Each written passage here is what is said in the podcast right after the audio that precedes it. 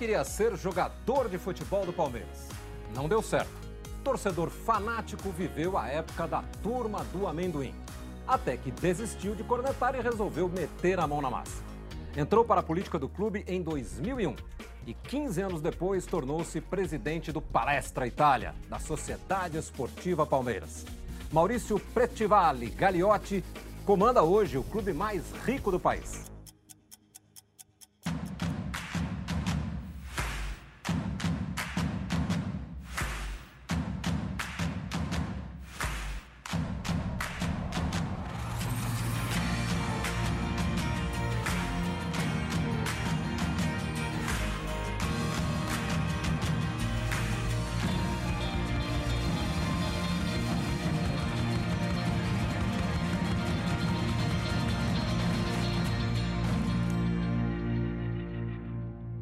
Como o Palmeiras, com a nossa envergadura, com o nosso poder de investimento, com a nossa estrutura, é, quando você não tem títulos, não é um ano positivo. E para entrevistar o presidente do Palmeiras que está aqui conosco hoje, nós reunimos também com uma seleção impressionante, começando ali com o Eric Betting, que é do portal Máquina do Esporte, especializado em negócios do esporte, sabe tudo de dinheiro, envolvendo aí essa parceria do Palmeiras. O Edgar Alencar, que é do nosso grupo aqui de repórteres do Grupo Globo. O narrador Luiz Carlos Júnior, também da nossa equipe aqui. O Luiz André Rosa, que é do jornal Agora São Paulo, do Grupo Folha, que vai trazer também toda a sua experiência e o seu conhecimento. Maurício Noriega, do nosso time de comentaristas, e a Gabriela Moreira, que faz parte também da nossa equipe de reportagens. Agradeço a todos vocês pela presença. Presidente, o senhor hoje gerencia talvez a maior estrutura do futebol brasileiro em termos financeiros, né? você tem uma parceria importante com uma empresa financeira. É... E sempre fica a dúvida. Afinal de contas, quem é que manda no Palmeiras? É o presidente ou é a Crefisa? A satisfação estar aqui com vocês. Obrigado pelo convite. Palmeiras hoje está muito equilibrado. Nós financeiramente realmente nós achamos um nível muito satisfatório, com fontes de receitas diversificadas. É... O que eu posso te dizer é que eu assino absolutamente tudo que surge no Palmeiras, como contratação, contas a pagar, entre outros investimentos, tudo cai na minha mesa. É, obviamente, com o apoio da Crefisa, é muito importante o apoio da Leila Pereira, do Zé Roberto Lamáquia, é fundamental. É, eles chegaram no Palmeiras em 2015, a Crefisa chegou em 2015. O Palmeiras ainda numa situação difícil. Lembrando que é, em 2014, no final do ano, nós tivemos uma situação muito sensível, muito delicada. Eles chegaram no início de 2015, junto com a inauguração da Arena. E esses dois episódios, essas duas situações foram fundamentais para o crescimento do Palmeiras, para a valorização da marca. Então nós estamos hoje com um clube equilibrado e com uma perspectiva muito positiva de futuro. Sou um gentleman, né? Vou começar com Gabriela, que é a primeira pergunta do nosso time aqui. Gabriela, por favor. Boa noite, presidente. Acho que não foi por acaso essa primeira pergunta ser sobre a questão da patrocinadora, né? E isso não deve ser algo uh, pouco comum. Acho que você tem uma patrocinadora que dá entrevistas em programas, você tem uma patrocinadora que é declaradamente uma pessoa que vai concorrer, ou, enfim, é um ator político dentro do clube. Como é que você convive com isso? É uma sombra para você? É, eu acho que a Crefisa ela agregou demais ao Palmeiras, inclusive é, até como elemento é, de transformação. O papel da Leila no Conselho Deliberativo hoje tem uma importância assim. É, sombra em hipótese alguma. a Crefisa, é, além de patrocinadora, é uma grande parceira do clube. A gente trabalha internamente, os associados. Nós temos o maior patrocínio da América do Sul. É, tudo isso envolve um grande negócio, tanto para o Palmeiras quanto, imagino eu, para a Crefisa também, porque as duas partes estão muito confortáveis, estão satisfeitas é, com, com a parceria. Então, muito se fala, o valor da Crefisa é, é, é significativo, é importante, realmente é significativo, é importante. Mas se eu perguntar aqui para todos, uh, qual é o patrocinador da camisa dos cinco primeiros times que estão no Campeonato Brasileiro, para não citar nomes, será que todos respondem quem é que está no patrocínio master dos cinco primeiros colocados? Dos dez? Enfim, o número não importa. Mas provavelmente a resposta de vocês vai ser: não me lembro desse, não me lembro daquele. E no Palmeiras todo mundo vai saber. Então, é, é um patrocínio que tem vulto, que tem visibilidade, é importante para o clube e é importante também para o parceiro. Eu enxergo dessa maneira. Maurício Noriega.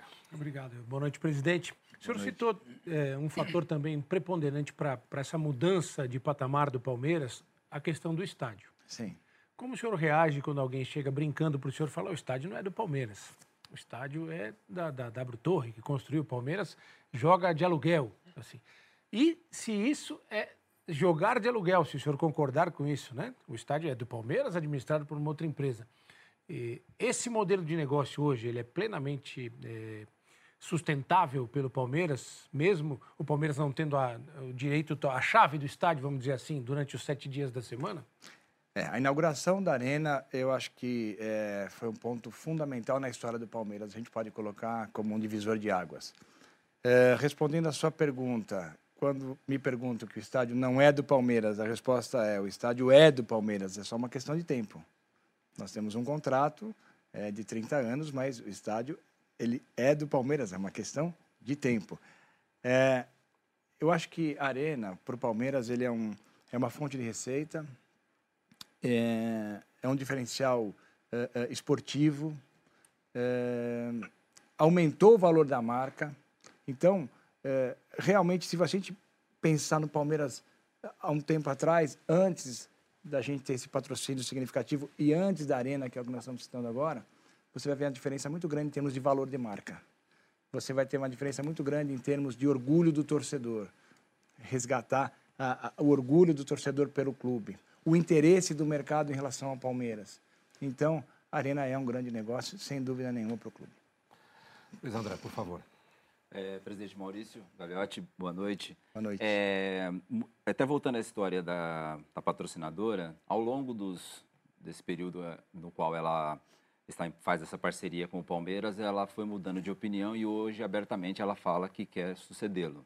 Tanto que o ano passado foi feita a mudança do. foi votado, os conselheiros aprovaram a mudança do estatuto, que eh, acabou beneficiando, porque ela vai antecipar a candidatura dela e poderá ser a nova presidente.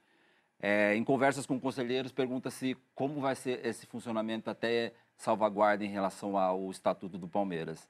E o Estatuto do Palmeiras não tem nada que fale dessa situação uh, de um, uma patrocinadora ser presidente.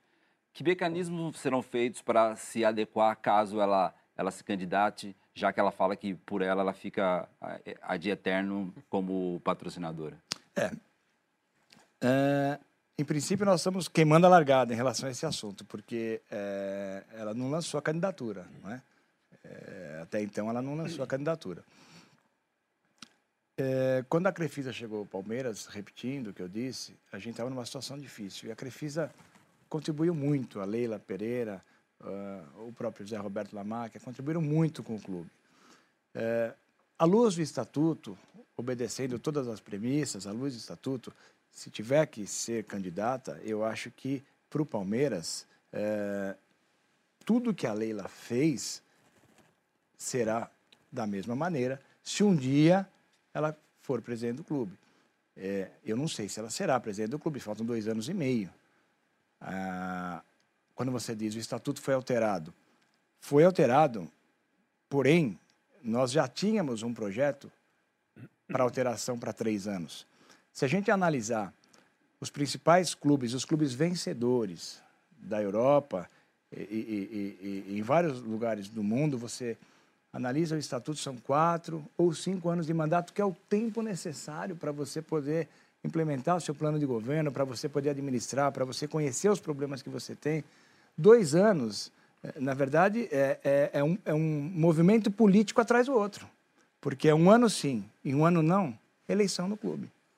Foi isso que a gente conviveu nos últimos anos. E para quem interessa isso? Tanta eleição no clube. Deve ter alguém que tem interesse nisso, porque eh, foi uma luta para alterar. Então, é, pensa no Palmeiras. pensa em planejamento, pensa em administração de médio e longo prazo, pensa em implementação de objetivos, indicadores de performance. É como você trocar o presidente de uma empresa a cada dois anos. É, pode ocorrer? Pode. É o ideal? Nós avaliamos que não. Luiz Carlos. Presidente, eu queria falar sobre o título mundial. Queria saber a quantas anda a situação de 51 e até que ponto o Palmeiras parte com tudo buscando um título mundial? Até que ponto o senhor acha que o Palmeiras tem time para jogar contra um gigante europeu? E se incomoda o fato dos grandes rivais locais possuírem esse título mundial? O Palmeiras é, é o clube que teve o primeiro título mundial. O primeiro título mundial de todos os clubes do Brasil é do Palmeiras, que é o título de 51. Contestado por alguns, mas para quem conhece a história, para quem conhece o futebol, não tem contestação. É, inclusive os adversários da época. Nós recebemos a homologação da FIFA em relação a esse título há um tempo atrás, depois troca presidente, mais uma vez voltando no assunto, e aí o assunto sai da mesa, volta para a mesa. O que importa para nós palmeirenses?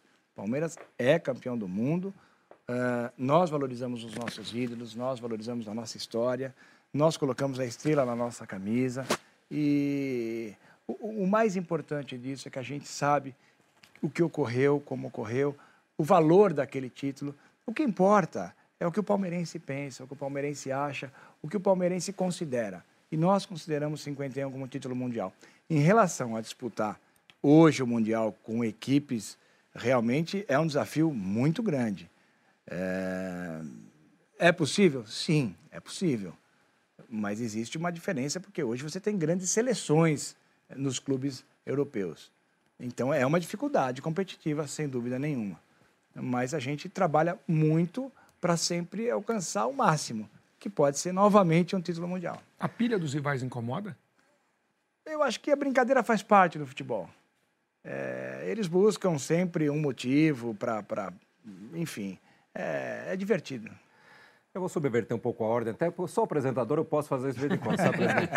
O senhor, de vez em quando, muda as coisas lá no Palmeiras, de vez em quando eu mudo as coisas aqui no programa. Antes do Edgar e do, do Eric, quero aproveitar esse gancho, né, quando se fala do, quando se fala do, do potencial de um clube grande Sim. do Brasil, ou da própria América Latina, aqui, disputar com os europeus. O Kaká foi um dos nossos primeiros entrevistados aqui na origem do programa, no final do ano passado, e foi perguntado a ele que posição um grande time brasileiro teria nos grandes campeonatos da Europa. E óbvio que o Palmeiras, fui eu até que fiz a pergunta, eu citei o Palmeiras, porque o Palmeiras tinha acabado de ser campeão brasileiro. Em quatro anos tinha ganho dois brasileiros, Copa do Brasil, tinha chegado à semifinal de Libertadores, enfim.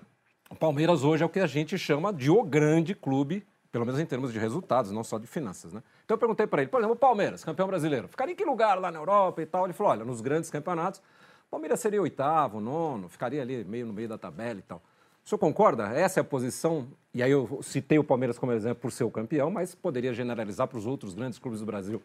O time brasileiro chegaria em oitavo, em décimo no campeonato inglês, por exemplo? A colocação eu não sei exatamente. Pode ser que, pode ser que em quarto, pode ser que em, em terceiro, pode ser que em sétimo, enfim. Dificilmente nós seríamos campeões. É, eu acho que é a nossa realidade. Uhum. Até porque as equipes são seleções.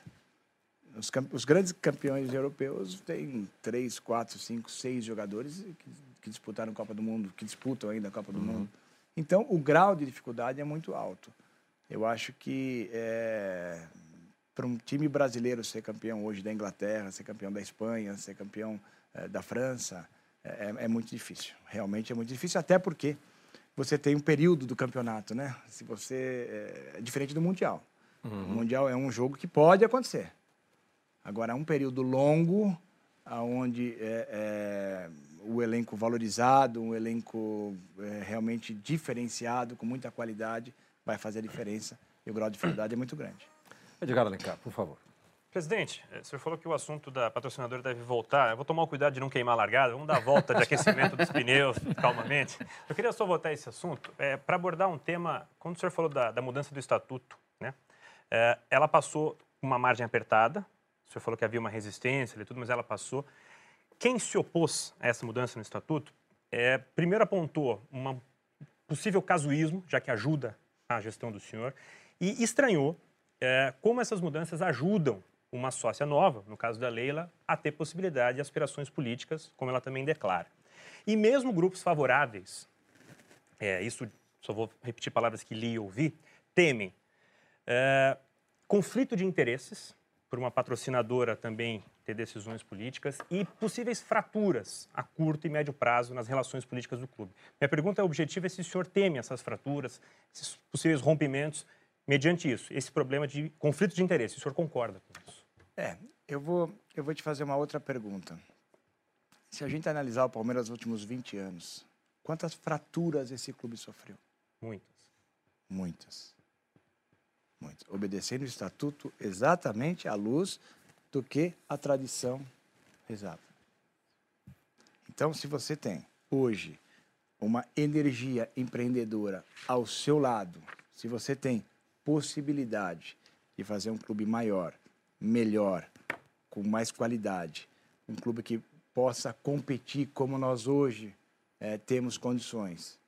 É, toda essa argumentação, para nós que queremos um Palmeiras cada vez mais forte, ela não serve, o exemplo está aí. Nós temos exemplo do que está acontecendo. Então, não é algo que você é, está apostando sem nenhum conhecimento, absolutamente. É, e mais uma vez, você está é, é, fazendo essa colocação já é, imaginando que a Leila vai se candidatar. É, é, é essa a sua posição, essa a sua pergunta.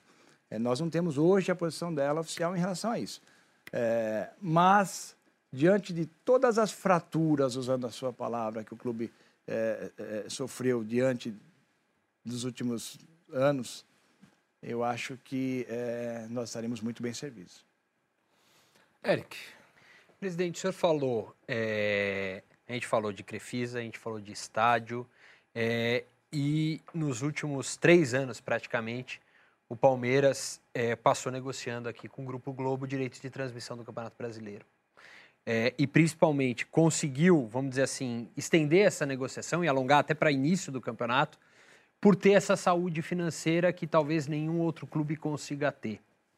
É, é muito distante a gente pensar que vai existir no futebol brasileiro e nos clubes essa situação para poder o clube se fortalecer em negociações, não só com televisão, mas com parceiros comerciais eventuais. Como é que o senhor analisa esse, esse trabalho é, de, de, dos últimos tempos e se isso é possível de se estender para outros clubes? tem que se estender. Essa negociação do Palmeiras é, com a Rede Globo, ela foi um momento não só do Palmeiras e Rede Globo, mas foi um momento do esporte como um todo. É, obviamente que foi uma negociação longa, foi uma negociação difícil, muito técnica, é, muito profissional, respeitosa. É, o Palmeiras tinha alguns pleitos importantes, a Globo, obviamente, com uma posição também é, muito consistente, muito sólida, até por isso que nós tivemos um tempo longo de negociação. É, eu acho que o Palmeiras, é, em termos de negociação, conseguiu um patamar que o clube hoje é, é trabalhou muito para estar. Foi uma negociação um, que, eu, que eu diria é, muito, muito justa em tudo aquilo que a gente pleiteava, em tudo aquilo que a gente argumentava. Mas é importante dizer o seguinte: é, por que, que o Palmeiras negociou com a Globo e, e, e não tinha mais é, nenhum outro clube? Porque todos já tinham acertado. É óbvio que a situação financeira do clube é, é, é fundamental, não tem como negar. Não tem como negar. Se você não tem condições, você assina o que vier pela frente e encerra o assunto em cinco minutos. Você não precisa de quatro, cinco meses de reunião. São cinco minutos de reunião. O fato é o seguinte: é, os clubes eles têm que se unir. Nós temos que. Eu conversei isso com alguns presidentes. É, até porque aí, a questão não é você tratar apenas da negociação do Palmeiras com a Globo, mas entender tudo que está envolvido nisso. É, como é que é a, negociação do, do, da Globo com o Corinthians e com o Flamengo? É, que objetivo é esse? Aonde, aonde nós queremos chegar com isso? O que, que acontece com os demais? O, o futebol brasileiro ganha ou perde? como um todo, o produto futebol ganha ou perde? É uma reflexão que tem que ser feita. É... E nas reuniões, com a Globo, obviamente, isso também a gente acabava debatendo. Óbvio que aí nós estamos entrando mais no conceitual, não tanto na negociação, mas é, diante de tanto tempo de negociação, isso acabou ocorrendo. Né? Tem assuntos que é interesse de todos. Esse é um. Uh, mas, por exemplo, uh, uh, venda de direitos internacionais é um outro. Calendário é um outro. Que não é interesse só do Palmeiras, é interesse de todos os clubes. E se nós não tivermos juntos uh, para debater antes do primeiro assinar o contrato, porque o primeiro assinou, o segundo assinou, o terceiro assinou, aí faltam três, mais 17 já assinaram, como é que a gente vai propor algo? Então, é, nós estamos hoje conversando sobre isso. Tem alguns presidentes de clube que que estão entendendo dessa maneira. Essa é uma, uma missão meio inglória, porque há muito tempo se tenta isso, né? uma união de clubes para se tentar negociar, não só com a televisão, como o senhor disse, mas tem uma série de outras coisas que envolvem o futebol. Tudo. O que você quiser, álbum de figurinha. Álbum de figurinha, o gra... a condição do gramado, a iluminação dos estádios, a condição de, de, de, recepção dos times quando vão aos outros lugares, enfim. Há uma certa disponibilidade dos clubes para isso, não? Há, e eu vou dizer o seguinte: é, é obrigatório isso ocorrer. É para o bem do clube, porque nós só vamos conseguir é, Através da união, através de uma posição maior, através que você chamou de liga num, num comentário. Uma brincadeira, é. Uma brincadeira tal. É, nós não estamos nem chegando a esse ponto ainda. Uhum. Não estamos falando de liga, nós estamos falando em, em debater assuntos entre os clubes para chegar numa posição um pouco mais consistente, que, que tenha o interesse de todos é, é, é atendidos, para você ter uma negociação com direitos internacionais, seja qual for. Existe sim. Respondendo a sua pergunta, existe alguns clubes. Inclusive, Até como o senhor disse, melhoria do produto, né? Talvez essa era a questão fundamental, melhorar é o, produto. próprio produto, né? Por favor. Inclusive de Flamengo e Corinthians, eles deixam mexer no queijo deles, que é isso que eu escuto sempre de vários presidentes, que quando sentam numa mesa de negociação com o Flamengo e com o Corinthians, a conversa para. Porque eles não, eles, enfim, entendem que tem que ganhar de fato de forma superior do que os demais. Eu, eu acho que ganhar mais do que os demais é, é uma questão muito, muito relativa. É, o que, que é ganhar mais? E por que ganhar mais? O que, que faz o clube ganhar mais? Eles alegam o tamanho de torcida, de audiência e tal. Então, torcida é uma coisa, audiência é outra. Foi isso que nós debatemos também muito na negociação da Globo. A torcida, obviamente, o Corinthians tem uma torcida é, grandiosa, o Flamengo também, mais do que os demais. Agora, a audiência os outros clubes também têm. E é possível medir. E eu garanto a vocês que a audiência que o Palmeiras hoje traz é absolutamente alinhada com os dois clubes. E, se os demais não se unirem, é, o que, que vai acontecer? Nós vamos ter campeonato daqui a pouco de dois clubes.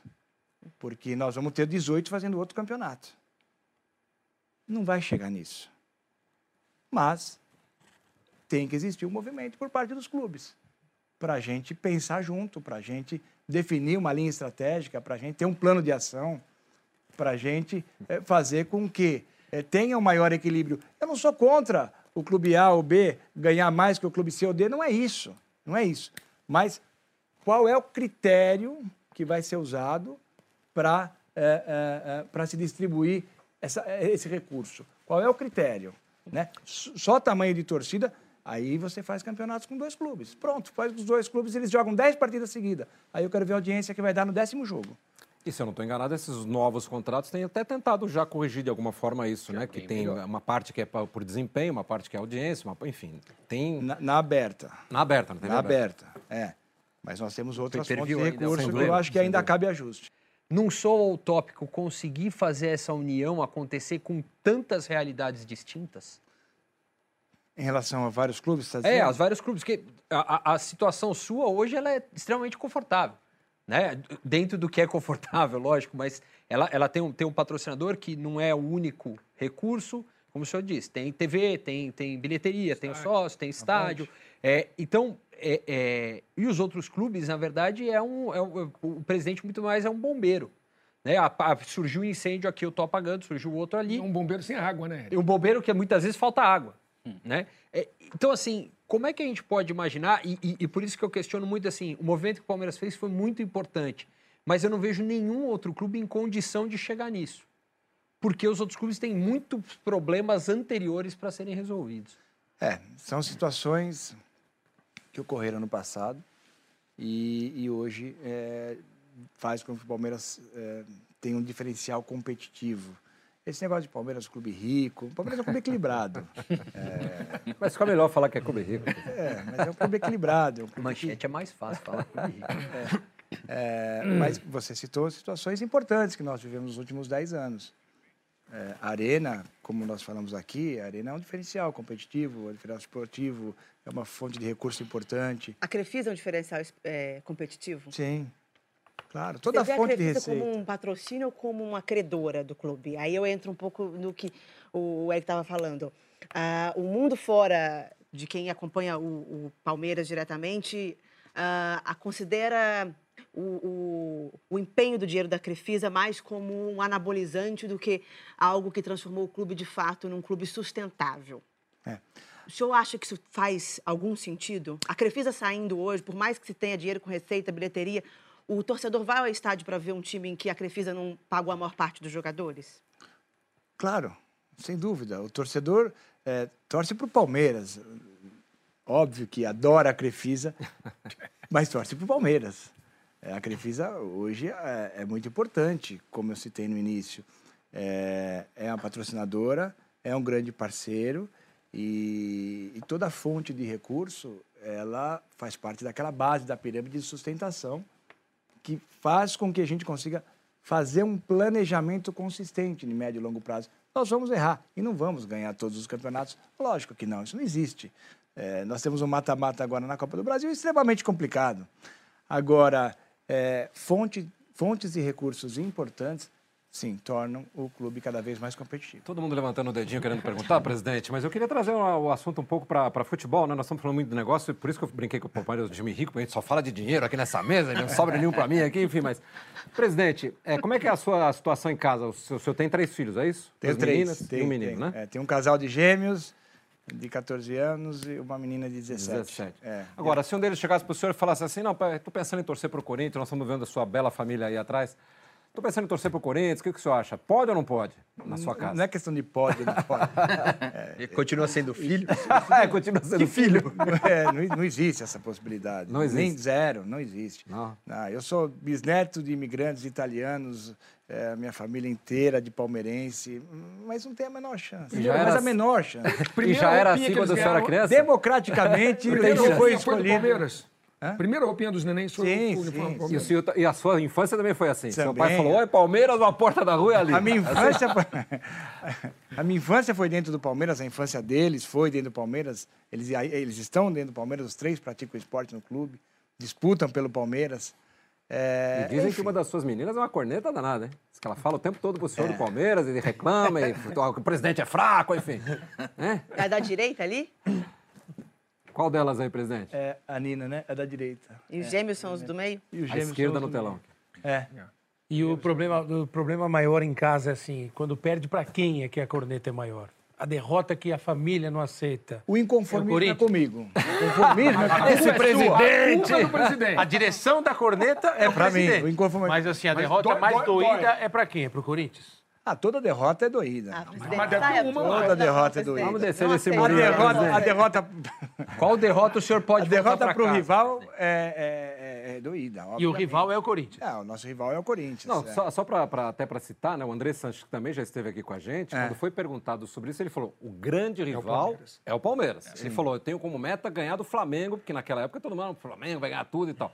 Mas, para ele, o grande rival do Corinthians é. é. o Palmeiras. Eu acho que Corinthians e Palmeiras é uma das maiores rivalidades que, que tem no mundo, né? Pelo menos está entre as principais, sem dúvida nenhuma.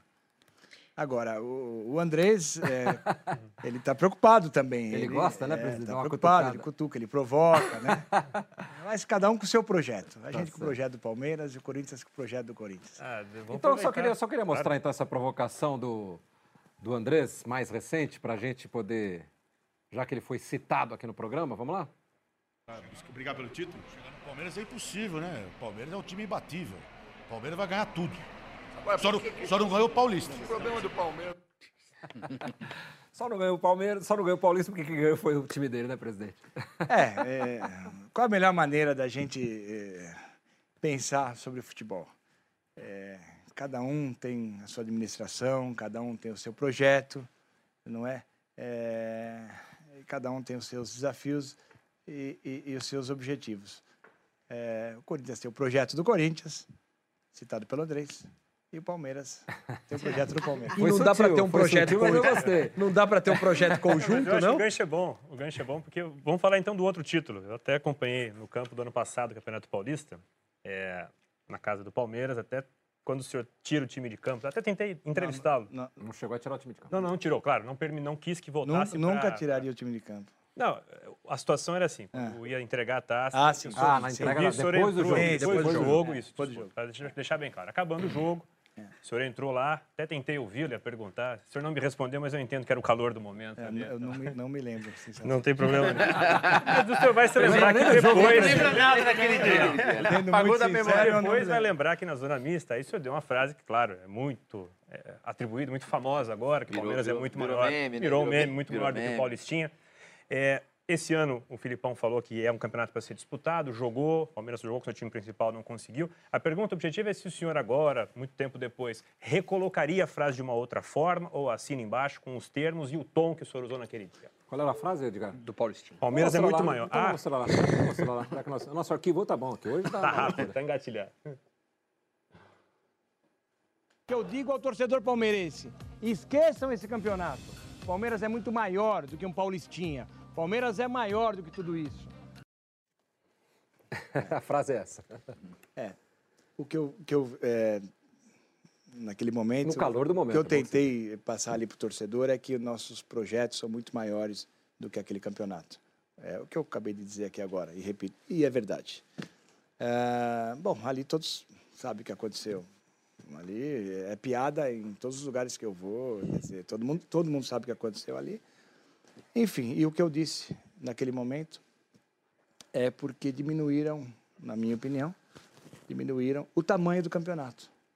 O campeonato paulista, naquele momento, devido ao que ocorreu, eh, foi reduzido de tamanho. Foi O senhor está convicto que ali houve uma interferência externa? Sim, não tenho nenhuma dúvida. Tenho Isso é nenhuma um- mas esse é um assunto que morreu para o Palmeiras? Ou não? Sim, morreu porque é pequeno, ficou para trás. O senhor está rompido com a Federação Paulista ainda não? É, não- eu tenho um contato é, Protocolar. protocolar, institucional, protocolar. A conversa com o Felipão, quando ele esse ano deu a entrevista, falou: não, nós vamos entrar para disputar, independentemente do que foi dito por A ou B, Sim. até expressões dele. O senhor chegou a conversar com ele Sim. internamente, isso foi resolvido como? Vamos trabalhar o campeonato regional de maneira que a gente possa é, é, usar como, como, como, como teste, como, como piloto, como um momento de treinamento. Ele disse que era para ganhar. Sim, mas tudo bem, mas você pode ganhar também treinando. Tentando, nós, obviamente nós disputamos para ganhar. Mas Nós- houve então essa não conversa ganhamos. entre vocês, tudo, Nós não ganhamos, da maneira mas- como tratá-lo. É, mas a gente, o nosso objetivo é ganhar outros campeonatos. Se a gente consegue ganhar, ótimo, ótimo. O Palmeiras está em campo para ganhar. Libertadores é obrigação? É, briga- é, é, hein? Esse é o projeto? Tá no, tá no próprio discurso. Tá no- O WhatsApp da torcida, sua né? filha diz o quê? É, a gente trabalha, obviamente, para ganhar a Libertadores, sem dúvida nenhuma. É, sabemos a dificuldade, né? Todos trabalham, todos que estão disputando a Libertadores. A gente tem elenco para as importantes competições. Nós temos Copa do Brasil em paralelo com o Brasileiro e Libertadores. Então, ah, respondendo a sua pergunta, gostaria de ganhar a Libertadores? Não, Sim. perguntei se é obrigação. Não, a obrigação é ter um bom time em campo, é disputar eh, os títulos. Essa é a nossa obrigação. Dizem os analistas que o Palmeiras em outubro é campeão brasileiro. Nós somos em novembro passado. próximo, estou dizendo próximo outubro. Mas ano. esse início de campeonato é melhor do que o início do ano passado. Veja bem, quem diz que o Palmeiras, quem comenta que o Palmeiras eh, já, já é campeão, não é o palmeirense. Não é o palmeirense. Alguns, sim. Talvez não analistas, né? de- É, mas a minoria não é o palmeirense. As pessoas que têm algum interesse, na verdade, em, em- fazer esse tipo de comentário. Mas Mas, obviamente que desestabiliza. não. Desestabiliza. Não pode perder o foco. O fato é, não pode perder o foco. Você cai nessa historinha e como é que faz? Ah, do, do Ricardo Goulart não é estranha, presidente, assim, uma, dessa saída repentina. O Palmeiras sabia de toda a situação que ele, clínica do Ricardo Goulart. Eh, foi uma surpresa para o Palmeiras? Ou a questão foi o que foi divulgado até pelo próprio Ricardo Goulart? Ó, chegou um caminhão de dinheiro, caminhão não, chegou um avião de dinheiro da China aí Porque, e eu não tenho como. Era a grande contratação do ano, né, Nuri? Sim. Eu vou dizer para você exatamente o que ocorreu.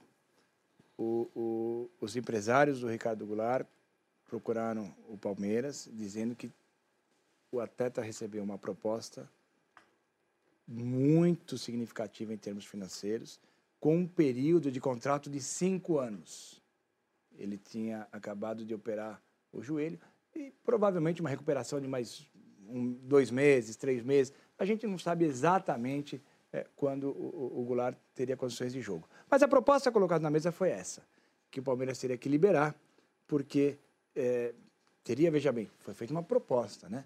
Eh, porque o, o Goulart gostaria muito de retornar devido à, à proposta que ele recebeu. Nós conversamos com o Goulart e ele repetiu exatamente isso. Diante do quadro, diante de tudo que estava envolvido naquele momento, ele tinha feito uma cirurgia, Ia ficar teria um período de recuperação e apareceu uma proposta em que era interessante para o atleta, o Palmeiras se posicionou da seguinte maneira: tudo que foi investido até então, eh, o clube recebe novamente e a gente libera o atleta. Foi isso que aconteceu. Exatamente o que aconteceu. Mas é interessante para o clube chinês, ele vem por um valor X, com metade pago, me corrija se eu estou falando besteira, mas metade do salário pago pelo clube ainda, outra parte, ou enfim, uma parte paga pelo Palmeiras. Aí ele volta por 2, 3X para um clube que, na verdade, para um país, enfim, que o rejeitou, ou o emprestou, ou cedeu dessa forma. Não é estranho? Você consegue entender a motivação dos, dos chineses? Eu, eu não posso responder pelo clube chinês. Mas você já pensou sobre isso? O que é, que é a sua... Existe uma, existe uma, uma, um- uma, uma alternativa aí que é ele disputar a Copa do Mundo, é ele ser eh, naturalizado. Existe essa possibilidade. Ele tem interesse nisso? Eu, eu acho que sim. Pelo visto. É, existe essa possibilidade. E para isso ele teria que estar na China eh, no segundo semestre. Presidente, é claro que, como o senhor disse, clube nenhum é obrigado a ganhar campeonatos. Né? Como o senhor disse, os caras estão lá para treinar, para jogar bem e, se possível, ganhar. Mas o Palmeiras, pelo elenco que tem, o senhor acredita que ele tem chance de ganhar tudo? Menos o Campeonato Paulista que já passou, mas os outros torneios todos, ou seja, Libertadores, a Copa do Brasil, o Campeonato Brasileiro que ele está liderando com alguma tranquilidade. Nós trabalhamos para isso. Nós montamos um elenco para isso. Nós temos, eh, no mínimo, dois grandes jogadores para cada posição. Tem mais do que isso, porque nós temos 32 no elenco. Eh, vai ter um momento, provavelmente, Copa do Brasil, se o Palmeiras conseguir evoluir, Libertadores e Brasileiro, nós vamos ter um momento muito sensível.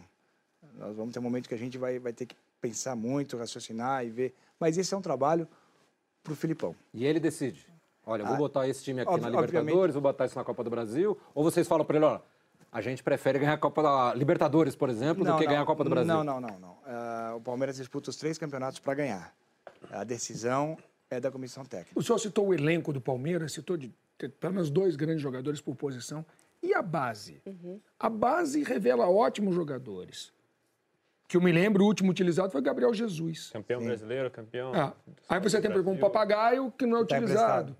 É, vale lembrar que o Palmeiras tem ganho tudo também na base. Na né? base. E esses jogadores não, não têm tido a 23 menor taças, oportunidade do em sub-11 cima. ao sub-20. Hoje é o Vitor Luiz, né? passado. Hoje Mas tem o Vitor Luiz. Aumentar o armário lá Mas guardar mesmo assim saiu e voltou. Saiu e voltou. Saiu e voltou. E tá na reserva, Tá. né? Então, Teoricamente. Como é que o senhor vê essa situação da base do Palmeiras? É, até um outro, complementando a pergunta, fala-se pejorativamente que a base do Palmeiras é a galinha dos ovos de ouro, né? Porque gesta o jogador ali e vende por um valor e sustenta o time, o time principal, né? Que é uma, é uma forma de ele ter um elenco forte, né? No, pega o jogador da base, vende e aí consegue ter um time forte em cima. Maldosamente, né? Não, mas, mas isso também pode ocorrer. Aliás, Ah, já ocorreu, já ocorreu com dois, o fato é o dois seguinte, jogadores. o trabalho da base está muito consistente. Nós temos revelado muitos jogadores, temos conseguido títulos. O Palmeiras é o, é o clube que nos últimos eh, três anos eh, mais cede jogadores à seleção brasileira, pelo menos em três categorias, 15, 17, 20. Então o trabalho está sendo feito com muita competência. Isso nos deixa eh, muito felizes, porque a gente trabalha para isso. É, é, é para o Palmeiras melhorar como um todo, no profissional, na base, no clube social, na administração. É, o que, que acontece com os meninos da base? voltando àquela pirâmide que eu comecei é, explicando para vocês, que é a fonte de recurso, depois você tem os processos, e em cima nós temos o grande objetivo, que é a satisfação do nosso torcedor. Vocês enxergam o menino da base hoje sendo titular do Palmeiras? É muito difícil. Pode ocorrer? Pode ocorrer, mas é muito difícil. Nós temos um time consolidado, nós temos uma equipe competitiva, experiente. Então, a gente tem alguns meninos da base que treinam com os profissionais. Só que a revelação, o garoto, o que tem de mais importante é ele estar jogando. Ele tem que jogar. Se ele vier para, para o time principal e não jogar, não agrega absolutamente nada para ele. Então, o que, que o Palmeiras tem feito? Nós temos o Vitor Luiz, que está no time principal, o Gabriel Jesus, é, que você citou que é, um, que é um caso que foi vendido, o Luan Cândido foi vendido. Nós temos emprestado alguns jogadores da base. Então, nós temos o Matheus no Vitória, nós estamos emprestando mais um jogador agora, o Estevão, para o Vitória, nós temos o Papagaio no Atlético Mineiro, nós temos o Arthur no Bahia, é, nós temos o Ian, que está indo agora para o esporte. É uma série de jogadores que nós estamos emprestando. Praticamente a equipe toda do Palmeiras do Sub-20, campeão brasileiro, campeão da Copa do Brasil, campeão da Copa Ipiranga, campeão paulista, praticamente toda essa equipe será desmontada. Nós vamos emprestar todos os atletas, para que possa ter ritmo de jogo. Mas, mas você não acha que isso a médio prazo vai, vai o, o, garoto não vai querer ir para a base Ninguém do Palmeiras? vai querer ir para a base do Palmeiras. Eu vou para a base do Palmeiras e não vou jogar nunca é. no time de cima? Ao contrário. Isso não é frustrante? Não é frustrante. Pelo contrário. Eu vou para a base do Palmeiras porque eu posso sim chegar ao time de cima, se for realmente um talento, e posso ser negociado. Porque o sonho do jogador é, primeiro, ser profissional, jogar num time grande, jogar na Europa é, o jogador não vai te responder aqui, olha, eu, eu tenho o sonho principal meu é jogar.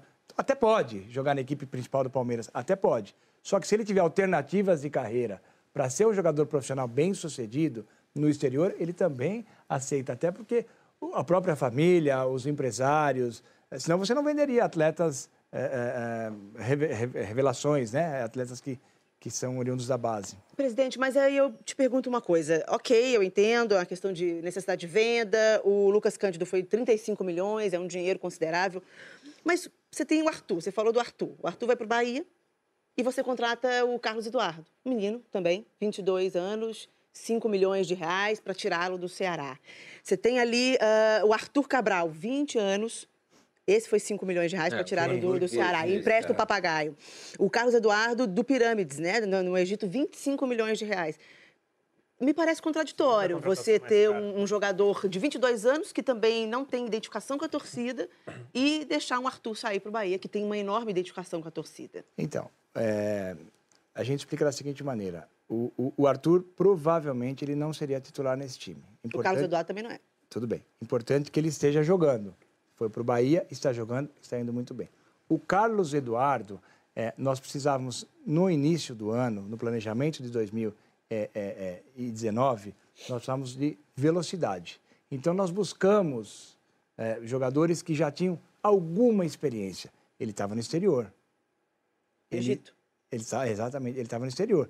Mas, mas ele já tem uma experiência, ele tem, ele tem um valor agregado lá. Ele, ele, já, ele já passou por um momento em que ele poderia vir para o Palmeiras e jogar na equipe principal. Tanto é que, com o tempo, nós acreditamos no jogador. Ele acabou de chegar, existe um período de adaptação, mas ele tem muito potencial. Ele tem muito potencial.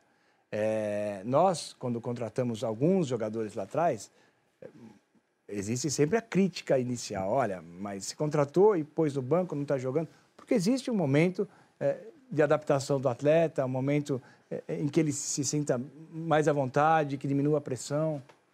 Não existe espaço para jogador sem experiência no Palmeiras? No time atual eu acho muito difícil. Eu não vou te dizer que não existe, mas tem que ser um talento. Tem que ser diferente. Tem que ser diferente. Você não vai colocar um jogador na equipe principal do Palmeiras é, sem experiência se não for diferente. E, e, e olha, é, isso serve para outros clubes também. Eu estou falando do Palmeiras, mas a não ser que a situação seja outra, uma, uma, necessidade. Mas isso é uma questão de torcida? É uma questão de, de característica e identidade do clube, o senhor acredita? Eu acho que é uma questão de momento. Mais do que qualquer outra coisa, é uma questão de momento. Porque antes até você podia dizer, ó, o Palmeiras não revela na base porque a base era praticamente inoperante. Né? Você não via a história do Palmeiras, ah, tem um time bom, até hoje não ganhou a Copa São Paulo de Júnior e tudo mais. É, mas outros clubes, o Santos é o clube que a torcida muitas vezes pede o jogador da base e não o medalhão o experiente.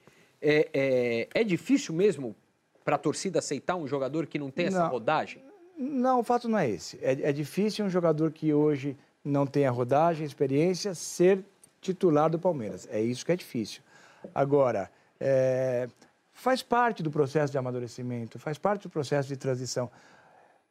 Eu, eu, eu digo que eh, nós, hoje, nós temos a satisfação em discutir a base do Palmeiras. Esse é um assunto que, embora existe, obviamente, eh, eh, as críticas em relação a, a não ter um outro jogador, mas eh, a nossa base tem muitos jogadores talentosos que poderão jogar no Palmeiras com alguma experiência. Que bom poder discutir a base do Palmeiras hoje. Que bom que o Palmeiras proporciona né, essa garotada e que possa amanhã vir a, vestir a nossa camisa. Ed. Estava lembrando, até pensando na pergunta que o Milton fez, se o Palmeiras vai ser campeão em outubro, né? E lembrei da festa do brasileiro do ano passado, é, quando o Palmeiras convidou o então presidente da República, né, não do clube, Jair Bolsonaro, para também participar da festa. É, minha pergunta, presidente, é se o convite foi para exclusivamente para o palmeirense, Jair Bolsonaro, como o senhor já explicou, até que tem o seu nome, né? Inspiração Jair Rosa Pinto. Fosse, por exemplo, um exercício de imaginação, é, vencedor o outro candidato, Fernando Haddad, do PT, e Fernando também fosse uma homenagem a um palmeirense, ele um palmeirense fanático, confesso, é, o convite foi meramente é, clubístico ou houve também um convite político? Não, nós convidamos o palmeirense, eh, sabendo que ele é um torcedor apaixonado. Ele esteve conosco, muito feliz. E foi um dia realmente eh, de muita alegria para o Bolsonaro. Convidamos o palmeirense, e- que, que aceitou, com, com- ficou muito orgulhoso de estar lá com a gente. O senhor sabe que levou uma, uma- uma posição política para esse, para esse debate, né? Houve manifestações contrárias e tudo. Isso mostrou uma simpatia do presidente do Até Palmeiras? dentro do elenco, os jogadores É. reclamaram que não puderam segurar a taça e, e outros... se- ele segurou mais a taça do que alguns jogadores, né? É, os jogadores seguraram a taça também. Como a gente está vendo, inclusive, atrás. Mas sintetizando, o senhor falou que foi um momento É. muito importante para o então eleito, né, Jair Bolsonaro, mas para o palmeirense foi um momento importante. Isso gerou muita crítica, porque era uma, foi uma eleição que dividiu de fato É. o país. Houve muito palmeirense que não se sentiu homenageado. O senhor já fez uma reflexão a respeito disso? É, esse é um, é um tema bastante é, é, profundo, ele é um tema... é, eu, eu, na verdade, eu é, não, acabo não misturando política nem religião, porque as torcidas são divididas com absolutamente muita diversidade. É, nós convidamos o palmeirense, presidente da República, para estar com a gente no dia que o, que o Palmeiras é, foi campeão. E alguns palmeirenses realmente não sentiram a vontade. A gente entende e respeita. O senhor Até se arrepende dessa atitude? Não, foi uma atitude. é, eu acho que. É, eu ali não convidei o, o- o- partido político, eu não convidei a direita, eu não convidei. Ali nós convidamos o palmeirense, o presidente do Mas, Brasil. mas por que trazer uma figura de fora que não entrou em campo, não representa a torcida inteira? Não, mas, mas o senhor tinha É. noção que estava trazendo o debate político para dentro do campo de jogo, né? Sim, na verdade a gente fez um convite para o presidente sabendo que a gente podia. é, correndo o risco que, de parte dos torcedores. Em outubro deste ano, de 2019, caso o Palmeiras esteja ali na iminência da conquista do título, outubro é brincadeira, obviamente, mas o senhor faria novamente o convite ou entenderia, por exemplo, como o senhor disse até na questão do Campeonato Paulista, o Palmeiras é maior do que isso, né? O Palmeiras representa não só um partido, uma claro, pessoa, claro. um uma pessoa. Claro, o Palmeiras representa absolutamente todos. É, Vamos aguardar o título e a gente esse. Não, e teve, teve- Peraí, só para dizer que o senhor respondeu. Então, se o Fernando Haddad do PT fosse eleito e dissesse que era palmeirense, seria convidado da mesma forma? Não... É isso que o senhor está dizendo? Sim, Não sim, nada- claro. não- Não, claro, absolutamente. Claro. Claro, se tivesse um palmeirense de, de- de outro partido, Falei PT porque era o seria convidado, do, do óbvio. Bolsonaro, mas enfim. Não, não, não foi um convite partidário, não foi um jeito nenhum. Nunca faria isso. até teve o caso O, sensível. o Palmeiras não faria isso. O senhor parece muito cuidadoso para não mostrar também o seu lado, né, presidente? Meu lado é o Brasil. Foi bem de novo. Agora, já, já que a- o regime é presidencialista, já que estamos nesse tema assim, eu quero fazer para uma questão de presidentes do Palmeiras. Né? Sim. O senhor foi vice-presidente do É só para presidente citar Paulo o Fernando Nobre. Haddad é São Paulino. Isso, isso, ia falar. Para deixar claras as divisões né, das torcidas. Exatamente, só das torcidas. Vamos unir, não dividir. O, o senhor foi vice-presidente do presidente Paulo Nobre e depois o próprio Paulo Nobre, em algumas entrevistas, deu a entender que se sentiu traído pelo senhor, quando o senhor sai candidato, eh, na questão envolvendo a Crefisa, né? a Leila Pereira, como eh, presidente da Crefisa, patrocinador e tudo mais. O senhor é completamente rompido hoje com, com o presidente Paulo Nobre, não existe nenhuma relação, e o senhor ouviu de alguém ou dele próprio dizer que o senhor o traiu? Como o senhor faz a leitura dessa situação do senhor como vice-presidente do Paulo Nobre, que foi absolutamente revolucionário na história do Palmeiras, uma revolução da qual o senhor participou por ser vice-presidente dele, hoje o senhor é o presidente. Paulo Nobre e Maurício Gagliotti, não existe nenhuma relação? Não, não. Hoje não existe nenhuma relação. O Paulo, eh, a partir do momento que eu assumi o clube, ele não participou mais da política do clube, ele não, enfim, ele não esteve mais presente, nós não falamos mais. É, o que eu digo a você é o seguinte: foi uma gestão revolucionária, realmente uma gestão muito importante para o Palmeiras. E nós tivemos uma leitura distinta é, do que seria importante para o Palmeiras nos próximos anos, do que seria fundamental para o Palmeiras nos próximos anos. Ele entendeu de uma maneira, eu entendi de outra. Não houve traição? Não, não, não, não. E o senhor, não. o senhor lamenta essa altura? Olha, é, eu, eu acho que nós temos que respeitar. Eh, as pessoas, elas pensam de maneira diferente, elas reagem de maneira diferente. É, eu, em casa, quando eu empato uma, eu estou feliz. Presidente, o senhor falou de nós tivemos uma visão diferente. É, é empata, está feliz, talvez o, o torcedor palmeirense hoje em dia está concordando com isso, com a forma de jogar do Filipão, mais ou menos isso? Ah, nós somos o líder. Nós somos não era líder... isso que eu ia te perguntar, não, mas você deu a deixa. não, não tem problema. Já mudou bem o assunto. Empate é um bom resultado? Tudo bem? Você ganhar, ser campeão empatando mais do que vencendo? O importante é ser campeão. Tá bom. Né? Agora, é, nós lideramos a primeira fase da Libertadores, como você citou, lideramos todo o campeonato regional e nós somos líderes do campeonato é, é, brasileiro. Então, existe performance. O senhor chegou a jogar em categorias de base do Palmeiras, é isso? Sim, sim. O senhor era o quê? O que o senhor fazia? Que posição que o senhor jogava? No futsal eu era ala. E, e, e, no campo eu era meia. Joguei muitos anos, joguei 10, acho que mais de 10 anos no futsal. Até que idade o senhor foi? Ah, fui até 19, 20 anos. Então quase profissional. É. E, e, e, na base não, na base menos, até o sub-15. E na hora de dar o passo para o profissional, o senhor achou que não dava e resolveu desistir? Não? Entrei na faculdade, é, os compromissos da faculdade acabaram é, sendo mais importantes, a gente acabou definindo, decidindo que o estudo fez faculdade seria... de administração? De administração na PUC, depois fiz pós-graduação de marketing, marketing, marketing na FAP. Quando é que o senhor começa a curtir o futebol e que o senhor lembra, não, esse time foi o melhor que eu vi jogar, enfim? O melhor que eu vi jogar? Ah. O senhor é jovem, o senhor tem 50 anos. Então, a academia, por exemplo, do Dudu e do Ademir, o senhor não viu jogar? Não, não vi. Mas já ouviu falar, certamente. Sim. sim.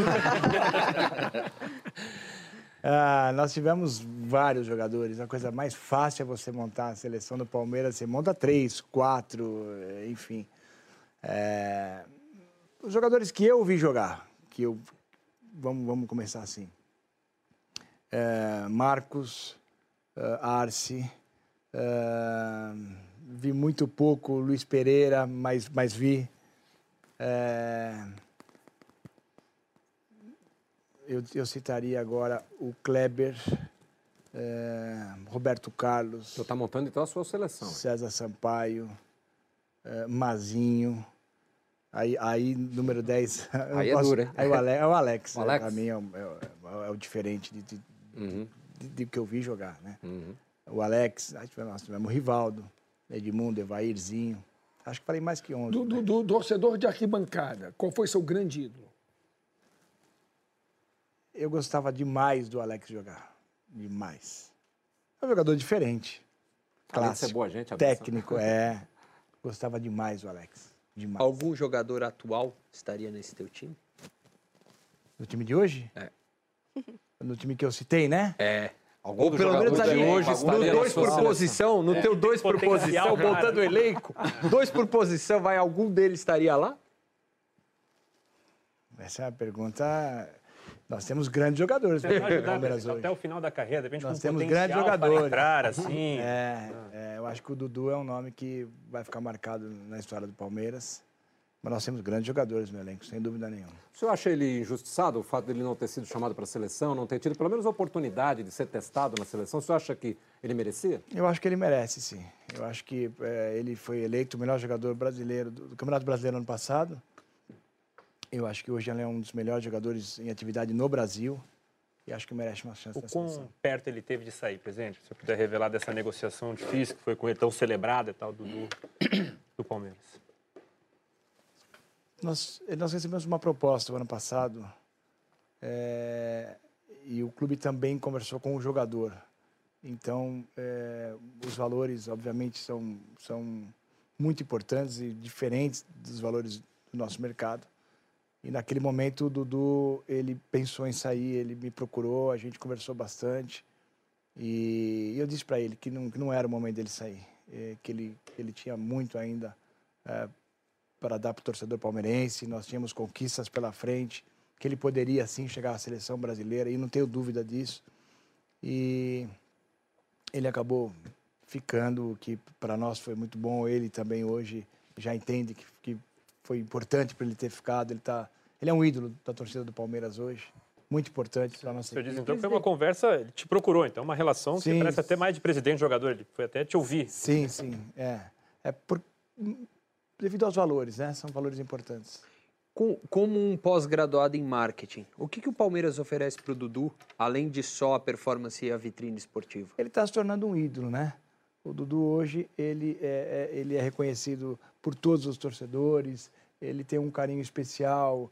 é, Mas e o que o clube faz para ele? Não tem um produto licenciado com a marca do Palmeiras, não tem um boneco, não tem. Não, a gente não vê nenhum plano de marketing para o seu maior ídolo, para o cara que você quer manter no time e quer botar na tua seleção, vamos dizer assim, lá dos 22. Não, não. Eu não trabalho um jogador. Eu não, eu não desenvolvo um jogador.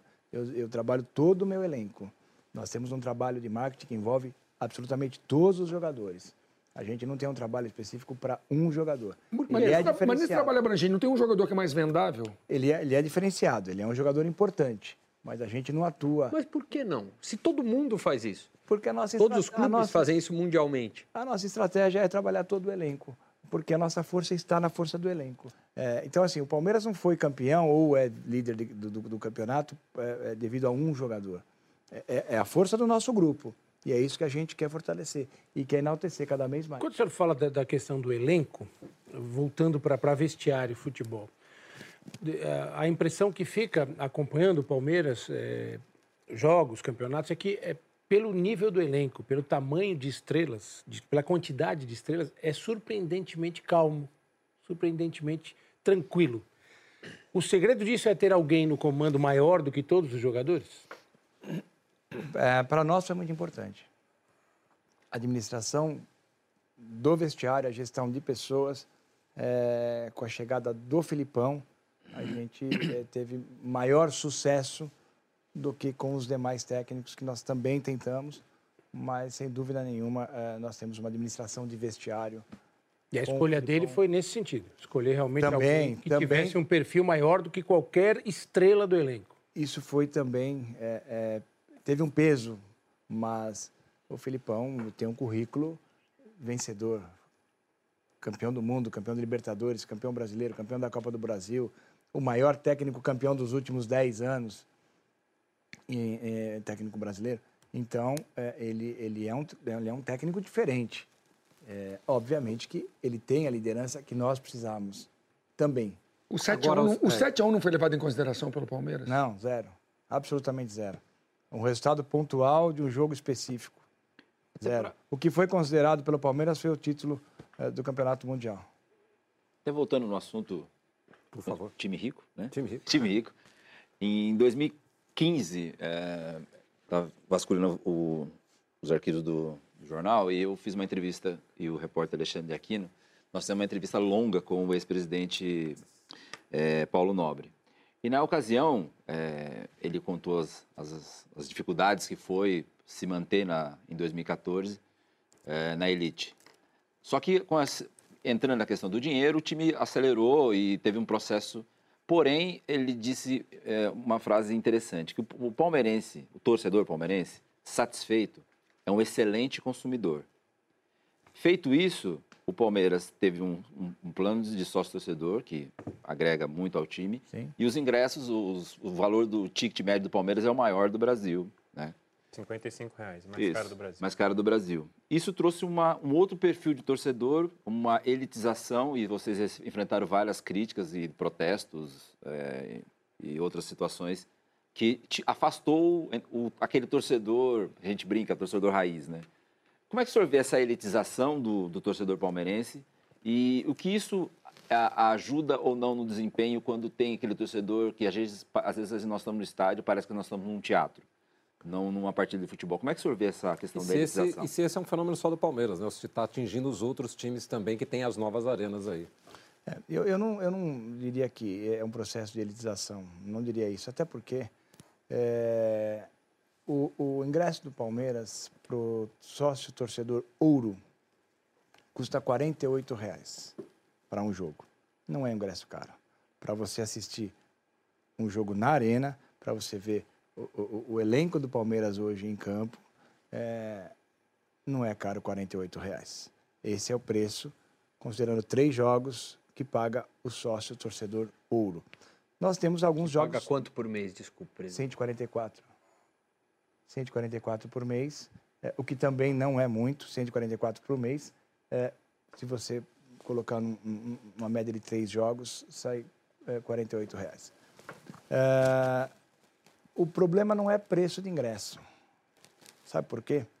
Nós temos ingressos meia entrada, meia, meia entrada é, para setores com visão é, é, limitada, com visão parcial, que são vendidos até um projeto que nos foi sugerido e nós fizemos o projeto esse ano, que são vendidos no, no, no, no Gol Norte, no setor popular, nós iniciamos esse ano.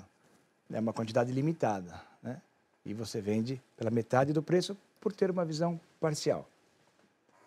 Nunca esgotou. Nunca. Nunca esgotou. Em nenhum jogo. Nenhum. Nem o mais importante. Mas não é ruim assistir um jogo pela metade? Não, você não assiste pela metade. Você tem. Você não assiste. Visão você, parcial. Você assiste é, por visão parcial. É, é uma visão. Mas não dá você, para ver direito. É, não, você consegue ver bem o jogo. Na verdade, você tem um acrílico na frente, mas você consegue ver bem o jogo. É ponto cego. É, ponto cego. Você consegue ver o jogo é, com tranquilidade. Quanto custa esse lugar? Custa a metade de um, de um ingresso que é colocado no setor popular. 90 reais, dependendo do jogo, 45, dependendo do, jogo, é, se você coloca 80, 40, 100, 50. Então, é, e nós temos jogos no Pacaembu também. Nós, 5, 6, 7, 10 vezes por ano, eh, nós vamos ao, jogar o Pacaembu porque nós temos shows na arena. E por contrato, é, é, nós temos que ceder a arena para jogar no Pacaembu, onde os ingressos são reduzidos. Agora, eu tenho um custo na arena, eu tenho um custo no elenco. Eu sou um administrador, eu sou um gestor, eu preciso fazer conta. Então, o que o torcedor espera? Um time forte, um time que é, tenha condições de ganhar o título, um título, um, um time que é, ele tem orgulho, um time que dos sonhos. Isso é caro. A arena é cara, os jogadores são caros. É, eu como administrador eu preciso fazer conta. O Edmundo recentemente num livro disse que é, ele antes de aceitar a proposta do Corinthians lá atrás ele foi pedir autorização a uma organizada, a Mancha Alviverde. É, isso é, como é que é isso hoje em dia? O Paulo Nobre tinha uma postura bem diferente da tua ou não? Então, você dialoga, você dá subsídio? Qual é a minha postura? É, você acha trato... que estava certo, Edmundo, fazer isso?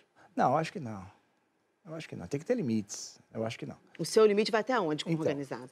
Eu trato absolutamente todos os torcedores da mesma maneira. Da mesma maneira, sem prioridades, inclusive organizada. É, muita, muitas vezes eles reclamam de um tratamento diferente e a gente trata absolutamente igual. Qual é a diferença? Eu respeito a todos.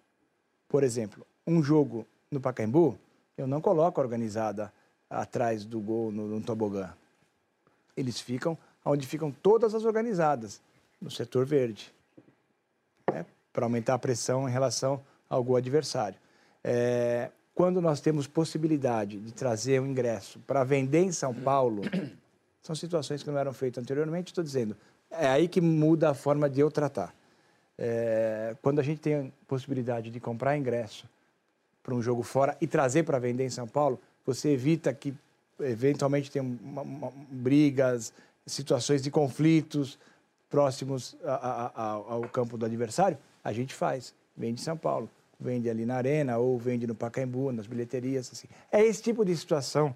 E aí, você vai falar, mas isso aí normalmente é comprado pelas organizadas. Sim, a maioria desses ingressos é comprado pelas organizadas. Você senta para conversar com eles? Eu já, já, sentei, mas muito pouco. Eu fiz acho que duas vezes. Mas é um poder paralelo? Hã? É um poder paralelo a torcida organizada? Não, o fato de que é um poder paralelo. O, o torcedor organizado, ele está dentro do clube. Ele, ele frequenta o, o, o, clube social. Ele almoça no clube social. Ele faz esporte. Ele, ele tem, força, é ele tem força política dentro do clube? Nós temos cinco, seis, acho que seis conselheiros que são de torcida organizada. De 300, nós temos seis conselheiros. Gente... Que são sócios do clube, absolutamente legítimos, porque foram eleitos. É, por isso que eu disse, eles praticam o esporte, eles estão no clube, eles são amigos dos amigos, eles estão na lanchonete. Mas acompanhando os jogos no campo, como a gente faz reportagem, o senhor claramente sabe disso, todos os jogos ainda tem um espacinho que a torcida pega lá para criticar os ingressos, também o cerco policial que se faz ao estádio. Isso é uma coisa que ainda te incomoda? Não, não me incomoda, porque o cerco... Você acha legítimo isso? Eu não tenho elementos para debater com a Polícia Militar, com o Ministério uh, uh, Público, com a segurança, uh, com a segurança pública. Eu não tenho elementos para debater um tema técnico. quando o Serviço de Segurança Pública alega que, quando foi feito o cerco, reduziu o número de ocorrência drasticamente, provado, eu não vou assumir para o clube, nem posso, não tenho condições de fazer isso e nunca farei, a responsabilidade do que ocorre fora de campo. É das autoridades. Então, é, quando isso é apresentado, quando uma, uma, situação dessa é apresentada ao clube, é, a gente respeita e, e, entende que faz falta aquela festa na Palestra Itália, a antiga Turiaçu, sem dúvida nenhuma. É, eu participei muito daquilo, minha vida foi ali na frente do Palmeiras.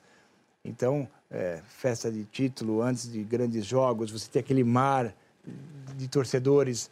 É, hoje é uma outra realidade.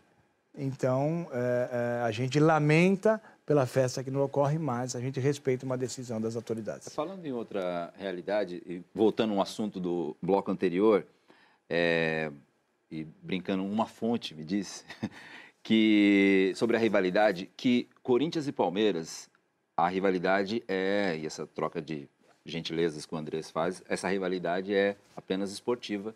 Que até em questões de estruturas, como o Palmeiras hoje tem uma estrutura também é, de excelência, preparação de jogadores, muito disso é, acabou sendo discutido ou perguntado como é que o Corinthians fez. E o Cruzeiro também está partindo por esse lado, de também ter um. O Marcelo Dijan passou um tempo lá no Corinthians para verificar também e que o, e que o São Paulo é distante de Corinthians e Palmeiras. E, e, na brincadeira até que se faz é que o São Paulo se distanciou tanto que não consegue alcançar os dois, os dois times em questão de títulos. Como é que é essa relação profissional entre Palmeiras e Corinthians? É isso mesmo? Vocês acabam trocando figurinhas até na questão de, de, de montagem de, de um CT, de preparação, olha o que, que a gente faz é isso, o que, que a gente faz é isso. Não revelar, obviamente, todos os segredos, mas enfim, como é que funciona essa relação é, profissional entre os dois clubes? Não, não, não existe esse tipo de, de, situação entre Palmeiras e Corinthians. Pode, pode ocorrer pontualmente é, de a gente debater um tema, mas não que a gente faça isso com A ou com B e não faça com C, não, isso não existe. O respeito por todos os clubes é o mesmo. É, alguns projetos a gente debate, a gente discute com, com o Corinthians, outros com o São Paulo, quando existe oportunidade. O que eu acho é o seguinte: talvez o perfil, o perfil dos associados, o perfil do Conselho Deliberativo, a forma de gestão de Corinthians e Palmeiras, eu acho que seja mais próxima, mais semelhante do que São Paulo e Santos. Mas, mas assim, é, perfil. Eu acho que talvez, da, da maneira que é administrado o Conselho Deliberativo, o, o, o, o modelo de, das gestões. Eu acho que Corinthians e Palmeiras têm uma semelhança. Até porque, né, presidente, é, voltando também àquele tema lá do primeiro bloco, do, da melhoria do produto, do avanço, com os clubes pensando para o mesmo sentido, rivalidades à parte, provocações à parte, como sempre a gente tem, esses personagens são fundamentais, né? Seja Palmeiras, seja Corinthians, a gente fala de Flamengo, enfim. Esses personagens são fundamentais para aquele projeto que o senhor citou lá no sem, começo. Sem dúvida. Sem dúvida. São essas pessoas as pessoas de hoje é que vão construir o amanhã, que vão construir o futuro. Ele lembrou Em 2009 teve uma assinatura, depois teve uma outra gestão empreendedora que está construindo, é, é, possibilitou o Palmeiras hoje estar competitivo. E, e exatamente é essa administração atual que vai fazer com que a gente pense no Palmeiras de amanhã, que pode ser um clube empresa, por exemplo, que a gente já tem uma administração é, muito próxima de um clube empresa, com profissionais, com departamentos, é, é, é, com metas, com, com, medidores de performance, indicadores de performance, plano de carreira. Como, como funciona uma empresa? Nosso modelo é muito próximo disso. E nós temos que pensar amanhã, pelo menos preparar o clube para isso. Palmeiras será administrado como um clube empresa? Eu não posso responder isso hoje, mas eu tenho que preparar o clube para isso. Mas tem uma como você pode responder. É, estamos tratando aqui o assunto candidatura a Leila muito hipoteticamente, mas do que depender do senhor, talvez pela vontade, o senhor entende que possa ser bom para o Palmeiras no futuro próximo. O senhor seria favorável a uma candidatura dela para te suceder? Eu acho que é um bom nome, sim. É um bom nome. É, é um nome que, desde que chegou no clube, tem é, agregado valor, tem contribuído, tem ajudado. Nome. Eu acho que é o melhor nome hoje, melhor. sem dúvida. Presidente, no, no, no, bloco anterior o senhor falou. Queimando a largada novamente, né? Porque ela não lançou a candidatura. Já foi eliminado. Já queimou a largada. É a terceira vez que ele queima a largada com a mesma pergunta. Mas... Hoje em dia, no atletismo, não, queimou a primeira já está fora. Então, o Ricardo já está fora. Fala, Luiz. Voltando à questão do bloco anterior, do, do, do poder financeiro hoje de Palmeiras, Corinthians, Flamengo, estão muito acima dos demais. O senhor falou, ah, os demais têm que, têm que se modernizar. O senhor, como presidente do Palmeiras, portanto, detentor de uma fatia imensa. O senhor prefere que os outros cresçam e que o campeonato fique profundamente muito embolado com 10 reais postulantes ao título porque são 10 clubes realmente fortes financeiramente? Ou o senhor, como presidente do Palmeiras, quer ganhar tudo e quer dividir só com Flamengo e Corinthians? Não, não quero dividir com ninguém. Eu quero ser campeão. Se eu estiver acima dos outros, esse é o que importa. Eu Mas, trabalhar para isso. Eu trabalho para isso. Do vista do negócio, Vale a pena você ter três forças tão acima das demais? Eu acho que. É, eu, eu, vou voltar do início. Eu acho que se nós tivermos é, os clubes em condições de equilíbrio financeiro, com grandes equipes, ganha o campeonato, ganha o futebol brasileiro. A gente consegue reter o recurso aqui, os meninos é, é, é no Brasil, porque os nossos grandes craques hoje estão fora, né? Então, os clubes tendo condições financeiras é importante competir com várias equipes, mas isso no futebol brasileiro eu acho, acho que ainda vai durar um tempo. Quanto tempo? Eu acho que vai durar um tempo. Eu, não, não, eu acho que vai durar um, eu acho, eu acho que vai durar um tempo. Nós vamos ter pelo menos 8, 10 equipes brigando por título ainda por, por, um, por, um, por, um, por um período. Antes de encerrar, eu quero dizer para você de casa que você pode ouvir a íntegra de todos os nossos programas aqui, o Grande Círculo, não só o de hoje do presidente do Palmeiras, mas todos aqueles que já foram exibidos até agora, no nosso podcast globesport.com barra podcast. Lá você encontra todos os programas ou no aplicativo. Nós estamos em vários aplicativos aí especializados em podcast para você ouvir também o Grande Círculo. Presidente, o céu é o limite para o Palmeiras? Vamos brigar. É, nossa ideia é a conquista de títulos. Para isso, a gente trabalha muito, nós temos um grupo competitivo. Vamos brigar por todos os campeonatos. Faltou alguma pergunta aqui que o senhor achou que eles não fizeram? Está tudo não, certo. Para mim está tudo certo. né? Presidente, quero agradecer a todos os companheiros que estiveram conosco aqui. Presidente, foi uma honra tê-lo aqui. Muito obrigado. Parabéns aí pelo sucesso que o Palmeiras vem alcançando. Até a próxima. Eu que agradeço o convite, uma satisfação estar com vocês. Muito obrigado. Muito obrigado a você que nos acompanhou em mais uma edição do Grande Círculo. Um grande abraço, até a próxima.